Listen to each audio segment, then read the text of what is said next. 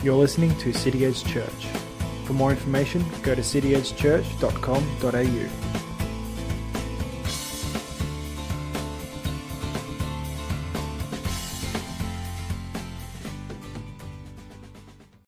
Now, I want to take a break today from John's Gospel for a while and go back to the beginning of the Bible, back to Genesis chapter one. If you've got your Bibles there handy, you can open up to that. We'll get to the text in a moment. You'll recall that John opened his gospel with a declaration that Jesus Christ, the Word, was there in the beginning. Not that Jesus was there as the first created being, but that he was the creator of everything. The last thing we heard Jesus say at the end of John chapter eight is, before Abraham was, I am. He was speaking of his pre-existence and his eternal nature and his deity. And in between, we've heard Jesus proclaim again and again his sovereign authority and power over sickness and disease, over nature, and even over death. And so today I want to go back to where it all started, Genesis chapter one. And I want to go back there because the book of Genesis lays the foundations for the, everything that follows in the Bible, including everything that we find in John's Gospel. Understanding Genesis will help us to piece all the together all the pieces and threads in the rest of the Bible. So let's uh, begin by reading all of chapter one to get our bearings. Genesis one one, in the beginning, God created the heavens and the earth. And the earth was without form and void, and darkness was over the face of the deep. And the Spirit of God was hovering over the, wa- the face of the waters. And God said, let there be light, and there was light. And God saw that the light was good, and God separated the light from the darkness. God called the light day, and he, the darkness he called night. And there was evening, and there was morning, the first day. And God said, let there be an expanse in the midst of the waters, and let it separate the waters from the waters. And God made the expanse and separated the waters that were under the expanse from the waters that were above the expanse. And it was so. And he called the expanse heaven. And there was evening and there was morning, the second day. And God said, let the waters under the heavens be gathered together in one place, and let the dry land appear. And it was so. God called the dry land earth, and the waters that were gathered together he called seas. And God saw that it was good. And God said, let the earth sprout vegetation, plants yielding seeds, and fruit trees bearing fruit, in which is their seed, each according to its kind on the earth. And it was so. The earth brought forth vegetation, plants yielding seed according to their own kinds, and trees bearing fruit, in which is their seed, each according to its kind. And God saw that it was good. And there was evening and there was morning, the third day. And God said, let there be lights in the expanse of the heavens to separate the day from the night, and let them be for signs and for seasons and for days and years. And let them be lights in the expanse of the heavens to give light upon the earth. And it was so. And God made the two great lights, the greater light to rule the day and the lesser light to rule the night, and the stars. And God set them in the expanse of the heavens to give light on the earth, to rule over the day and over the night, and to separate the light from the darkness. And God saw that it was good. And there was evening and there was morning, the fourth day.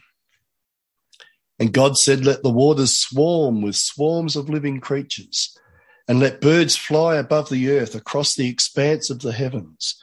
So God created the great sea creatures and every living creature that moves, with which the waters swarm, according to their kinds, and every winged bird according to its kind. And God saw that it was good. And God blessed them, saying, be fruitful and multiply, and fill the waters in the seas, and let birds multiply on the earth.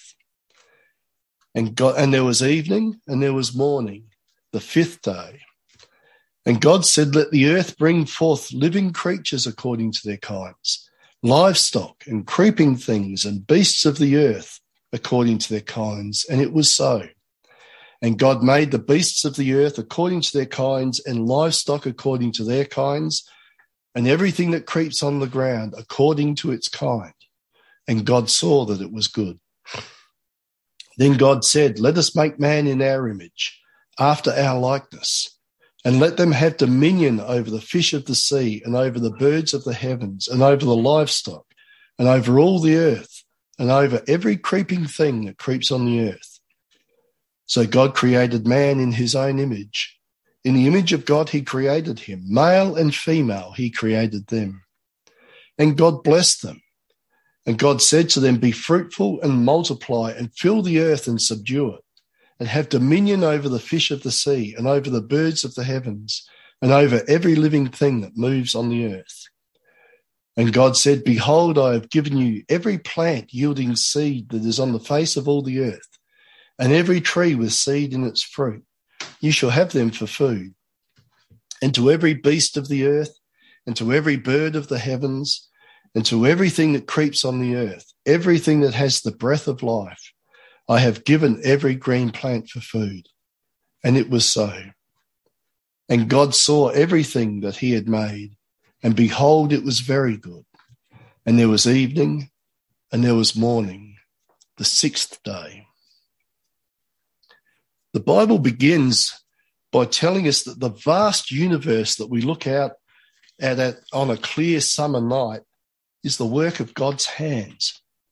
The ground we stand on, the mountains we climb, the water we bathe in, the air we breathe, all exists only because God chose to create it. You may have noticed that there's a rhythm in creation. Over the course of six days, God creates in stages, and at the end of each day comes the refrain, there was evening and there was morning, the first day and the second day and the third day, and so on. So on day one, God creates the heavens and the earth, and he creates light. Now, what the source of that light is, is not explained to us. It isn't the sun, because the sun isn't actually created until day four. So the light must be from a different source. Possibly it's from God himself.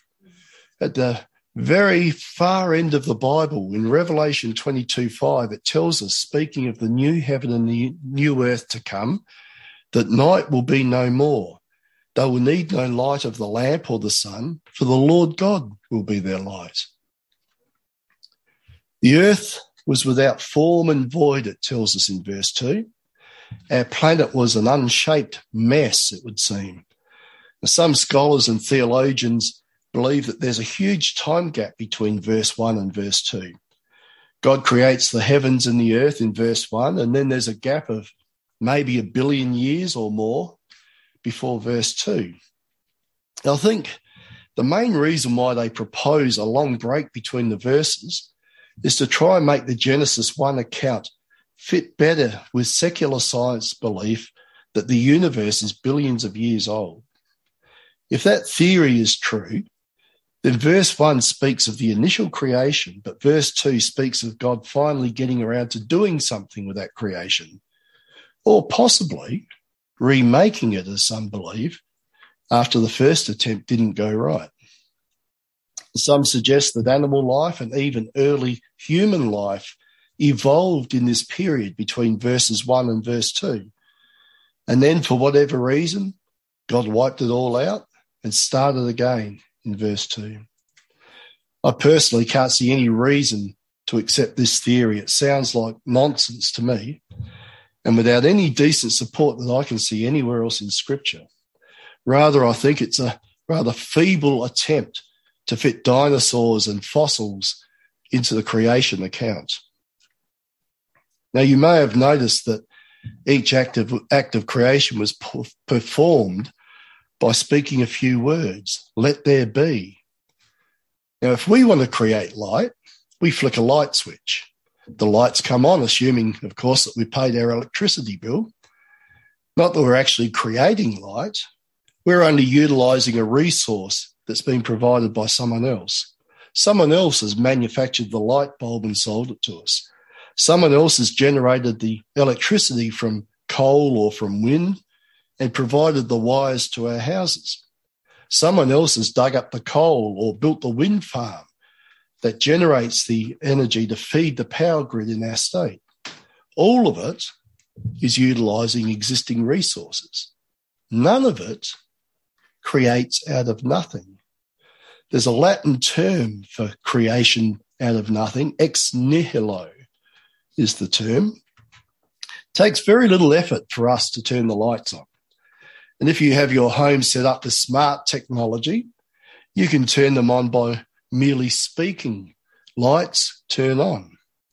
We can control the T V in our lounge room by speaking to a, vi- a device that's in our kitchen. It's the marvels of modern science. But God didn't just turn on the lights in day one. He created the light. Scientists still can't explain what light actually is. Is it waves or is it particles or is it something else? No one is sure, for it seems to have characteristics of different things. But God knows about light because he created it. The book of Hebrews tells us, by faith we understand that the worlds were prepared by the word of God, so that what is seen was not made out of things which are visible. For reasons not explained to us here, God chose to spend a whole day creating it. Now, is that a twenty-four hour day? The text does tell us there was evening and there was morning the first day, and it repeats that mantra through each day until it gets to there was evening and there was morning the sixth day.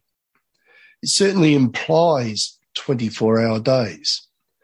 However, many people, including many Christians, would argue that the Bible is using poetic language here and that each day represents an undetermined long period of time.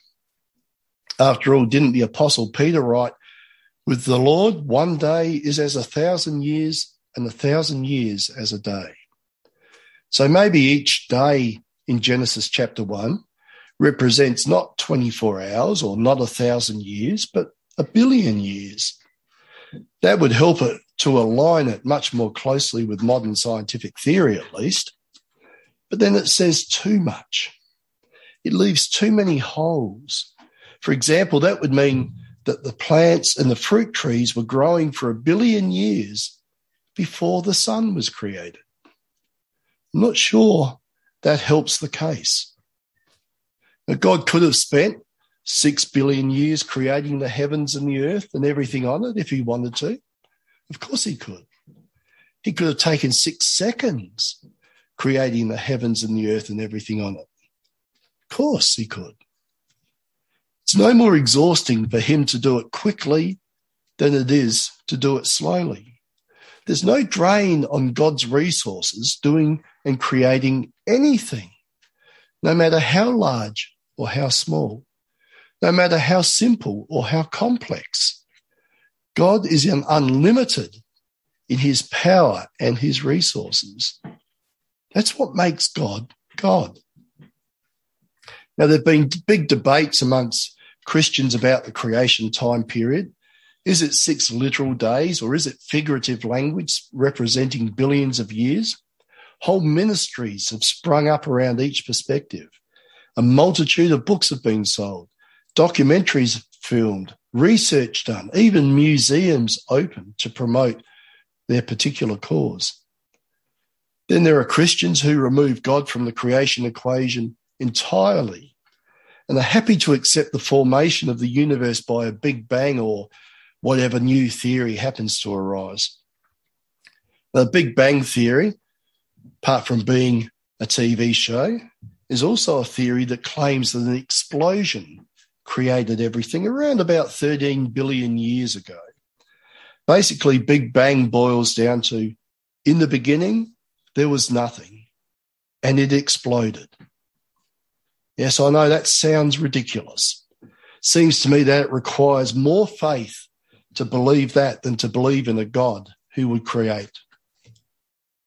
People have postulated other theories over time to explain the existence of the heavens and the earth are two.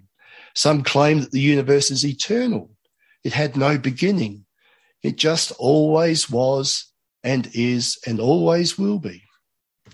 That, of course, flies in the face of various laws of science and physics. The laws of thermody- thermodynamics, for example, refute the eternal existence of the universe.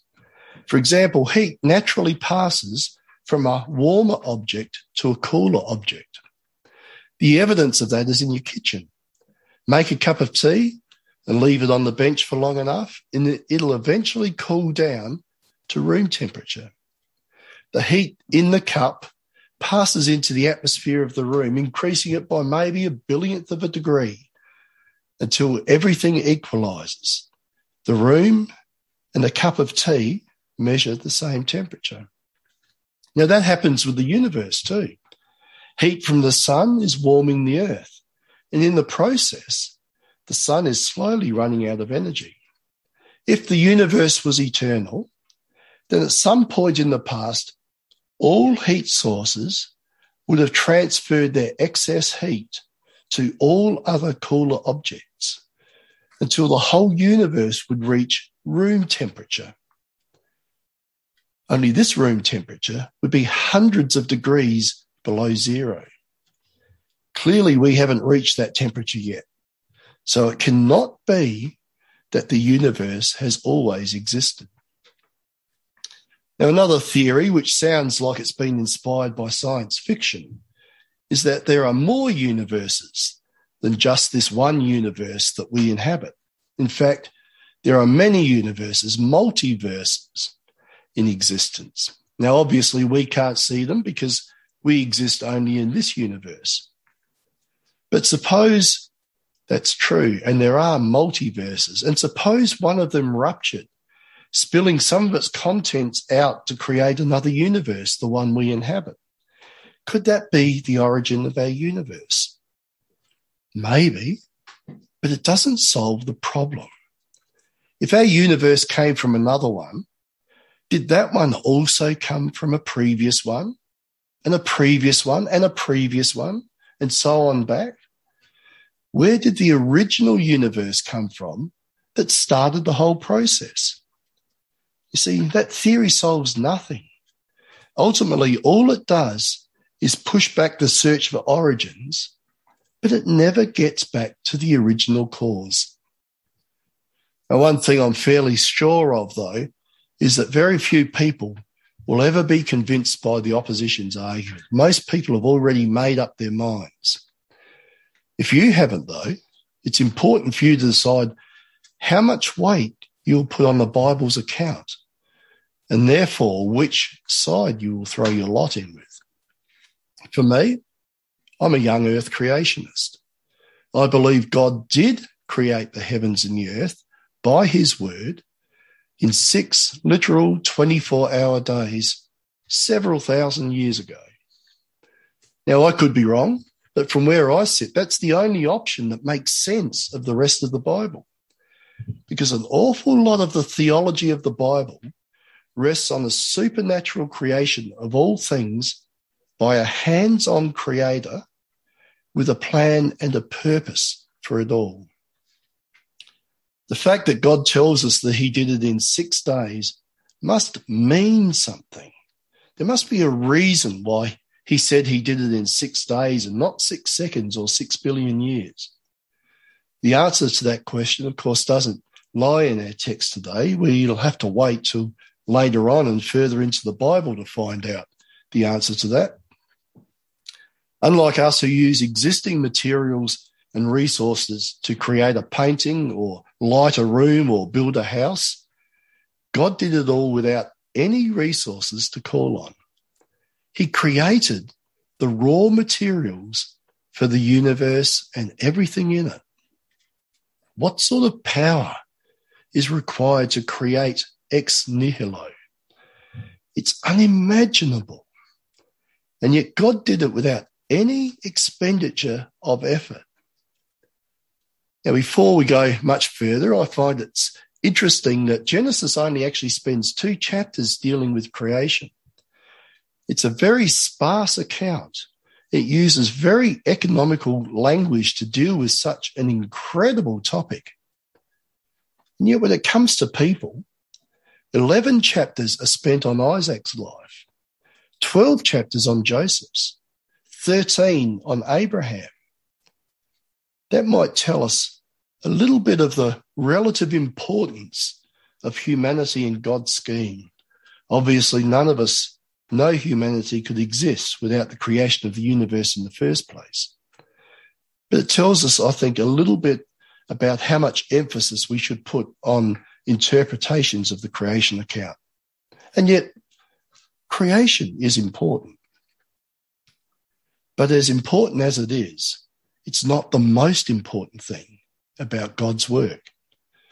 The universe reveals God's eternal power and his divine nature, but there seems to be a special place in God's heart for this planet that we inhabit. Amid the very expensive search for extraterrestrial life, it seems to me that the Bible, while not actually saying it outright, implies that we are unique in the universe. Humans are the pinnacle of God's creation. Everything else, from plant, from planets to insects, was created by God speaking a word, "Let there be." In contrast, Adam was created by God getting down on his hands and knees, if we were to use human imagery, to form Adam out of the dust of the earth. You can picture it like a potter shaping a bowl from clay. God shapes a man out of the dirt, and he breathes into his nostrils the breath of life. There's a real intimacy in this act of creation. God gets his hands dirty to create the first man, and he formed Eve, the first woman, out of Adam's rib. Why not just speak them into being like all the rest of creation? Oh, look at that in a bit more detail in a later message. Now, the first chapters of Genesis tell us nothing about the process of creation except that God spoke. But incredible things happen in those very few verses. Let's run through the events of the six days to refresh our memories. On day one, the heavens and the earth are created. On day two, waters separated between the water on the earth and the water above the earth, presumably in clouds or some sort of canopy over the earth. On day three, seed-bearing plants and fruit trees are created. Day four, the sun, the moon, and the stars are created. On day five, birds and fish are created. And on day six, wild animals, livestock, and reptiles are created. And man is created. The Bible gives not the slightest hint that there is any truth to the theory of evolution. Modern scholars and many Christians want to try and reconcile the creation account with long age evolution, but every time it's creation that is expected to give ground to evolution, never the other way around. Have you noticed that? Now, I certainly don't have all the answers, but neither do the scientists or the theologians or the scholars. What is declared to be settled science today may well be discarded in ten years or fifty years or one hundred years. History shows that science is constantly changing with new discoveries and new theories. So I choose to believe what God said, that he created out of nothing in six days. And I believe him, firstly, because it makes sense out of the rest of the Bible, and secondly, because I've found his word to be reliable. Sixty years ago, pastor and Bible expositor Graham Scroggie pointed out that the very first verse of the Bible confronts a number of false beliefs that are held by people. It refutes the eternal nature of matter, as I mentioned earlier. If God created, then all of the universe came into being at a certain point in time. And I might point out that this universe has an expiry date. One day, God will destroy it. This time he'll destroy it with fire, not with water like he did in Noah's day. And he'll remake it anew. A new heaven and a new earth is promised to us. The first verse of the Bible also refutes atheism, the belief that there is no God, by declaring that God is. He exists. Regardless of when creation was uh, creation began, whether it's six thousand years ago or thirteen billion years ago, God was already there. God did not have a beginning. Rather, God is the cause of everything else beginning. This verse refutes polytheism, the belief that there are many gods, by revealing a beautiful unity in creation. Everything is in perfect harmony and synchronicity with everything else. If many gods were involved, it'd be like that uh, proverbial horse designed by a committee, the camel. You can be sure that the universe would be a mess, with each god demanding his part run the way he wants it to run and look the way it, he wants it to look, and who cares what all the other gods want. It refutes pantheism, the popular New Age belief that God is in everything and that everything is God. God and nature are not the same thing. God is separate from nature, and he is infinitely superior to anything else in creation. If God created, he could not also be a part of that creation. It refutes agnosticism. Every effect must have a cause. If the, if the universe exists, it must have come from somewhere or from someone. Just as a building must have a designer and a builder, the universe must have come from somewhere. Its very existence demands it. And it refutes fatalism.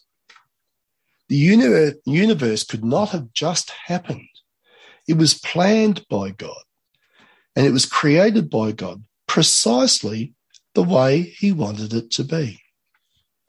David sang in Psalm eight, "When I look at your heavens, the work of your fingers, the moon and the stars, which you have set in place. What is man that you are mindful of him? The son of man that you care for him." Each and every star is exactly where God wants it to be. Nothing about it is random or accidental. Now, we haven't got very far in Genesis today, but what we have seen is that God, in his infinite power and wisdom, chose to create. He didn't have to create.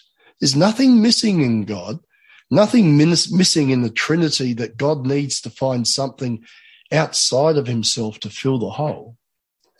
That's a unique and a sad characteristic of man, the need to deal with the emptiness within that results from the fall way back in the Garden of Eden. We'll get to that sometime soon too, God willing. But God chose to create. He did it to display his glory. And he created mankind because God is relational by nature. The Trinity shows us that. He wants others to enjoy his glory and his goodness. You'll recall that John began his gospel with these words, "In the beginning was the Word, and the Word was with God, and the Word was God." He was in the beginning with God. All things were made through him, and without him was not anything made that has been made. Now that, I'm pretty certain, is John consciously mimicking Moses writing the very first words of the Bible. "In the beginning, God created the heavens and the earth."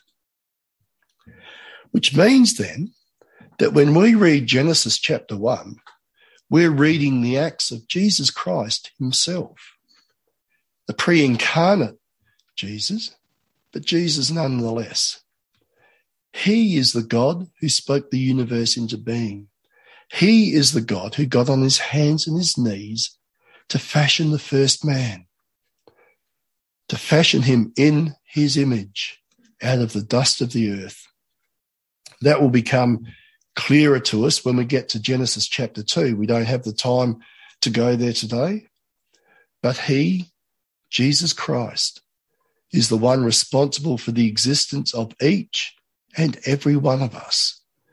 He knows us by name. He knows the number of hairs on our head, and he stores each tear that we shed in a bottle. This God, this sovereignly powerful God, is also intimately involved in every facet of our lives. From conception to death, there is not a moment in our lives that he does not have a hand in somehow. In fact, this God was intimately involved in our lives from before the creation of the universe. Ephesians one verse four tells us, he chose us in him before the foundation of the world, that we should be holy and blameless before him.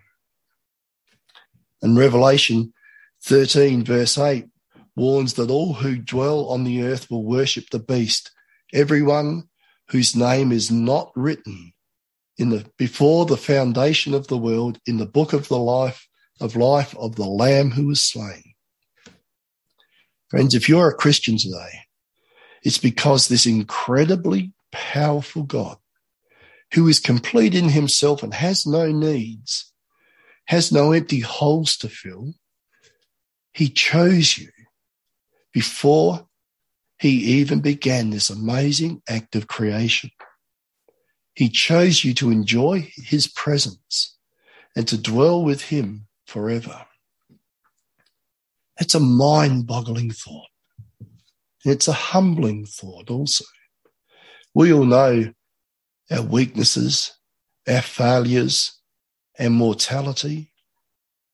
We all know that there is a vast chasm between us and a holy and perfect God. But he chose us to form us in our mother's wombs, that we should dwell with him forever. God is not a distant deity. He's not an impersonal force. Rather, he delights to have relationship with us.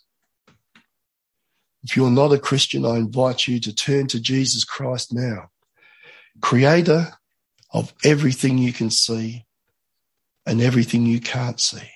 Put your trust in him, and you too will enjoy friendship with the most powerful being in the universe. Let's pray. Father, we thank you. We thank you that you created. Though you had no needs, no reason why you should have to create something, you chose to anyway. Because, Lord, you are a relational God, and you delight to share your glory, your power, your majesty, your creation with these lesser beings called humans. Thank you, Lord, that not only did you create this universe and this earth for us to inhabit, but you had us in mind before you ever did it. Lord, I pray that each and every one of us will, uh, will have written on our hearts this amazing truth that the God of all creation is also the most intimate and close friend that we could ever have if we put our trust in him. And Lord, today we put our trust in Jesus Christ. We declare our trust in Jesus Christ, the creator of all things and the one who gave us new hearts, new spirits, that we should walk closely with our Heavenly Father, that we should hear and follow the leading of the Holy Spirit, We thank you, Jesus, that you have done that work, overcoming the enemy by your death on the cross and your resurrection, and made us new creatures. Lord, we worship you. You are, as we sang, indescribable, uncontainable, and yet you dwell in us. Those who have put their faith in Jesus Christ, you dwell within us, and we dwell in you, Jesus, by faith. Lord, we pray for those who have not yet experience this new birth, this new spirit.